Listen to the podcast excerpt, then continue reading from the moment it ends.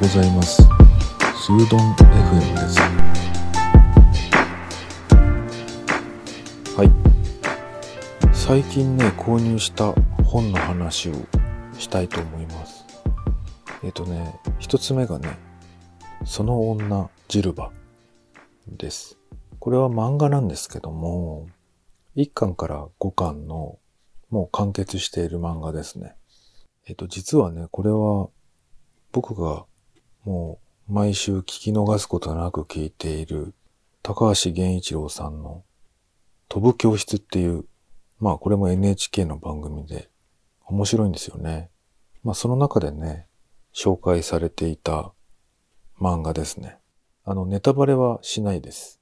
が、ちょっとちょっとだけ話をすると、その飛ぶ教室でもね紹介されてたんだけれども、いっかんだけを読むとまだまだわからない、でにかん以降どんどん変わっていくっていうお話らしいですね。あのまあ無条件でねその高橋源一郎さんが勧めるものっていうのはもう全部面白いんですよね。だいたい買ってますね。で、二つ目がね、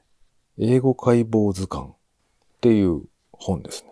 これに関しては、まあ、えっと、まだペラペラとめくってる段階で全然読んでないんですけど、あの、まあ正直なところ、まあ全然あの僕個人的な意見なので、気にしないでほしいんですけど、なんて言うんでしょうね。思ったよりもちょっと難しかったなっていう感じでしたね。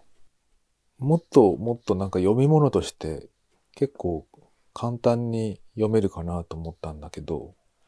うーん、ちょっと難しい感じでしたね。これもなんかネタバレになっちゃうからあんまり中身の話はしたくないなと思う、思うんですけど、まあ英語を解剖する図鑑なわけなので、なんていうの、あの、単語のね、前についてるものと後ろについてるもの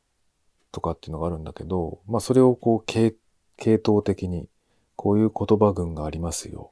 こういう言葉群がありますよ。あの、まあ似た意味のものが多いですよねとか、まあ語源とかね。そういうものが、あの、理解できるような本になってるんですけれども、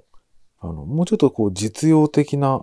感じを想定してたんですよね。さあね、出てくる言葉がね、結構難しくて、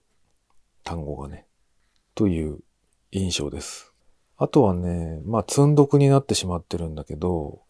あの、僕のね、これも大好きな作家がいるんですけど、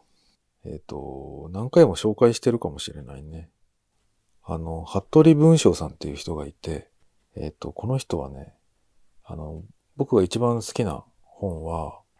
あの、アーバンサバイバルっていう本なんですけども、まあとにかく山登りとか、まあ現地調達して、あの、野営するとかね。まあ結構現代の人なんだけれども、やってることは原始的な、でも現代のツールを少し使いながらみたいな、あの、肉体派っていうのかな。獣みたいな人なんですけど、この人の本がすごく好きで、よく買っているんですね。で、その人の最新作として、あの、タイトルがね、You are what you read。あなたは読んだものに他ならないっていうタイトルの本ですね。まあ、要するに、服部文章さんがこれまでに、あの、感銘を受けた、影響を受けた本っていうのを紹介している本ですね。だから本好きのための本みたいな感じですよね。この手の本が、ね、いっぱいあるんですよ。要するに本を紹介している本買っちゃうんですよね。また積んどくが増えちゃうんですけど、あのそういう本ですね。まあ、全然これはね最初だけしか開いてないんで、そのまま積んどくになってますね。今日は、えっと、本の紹介してみました。それではまた。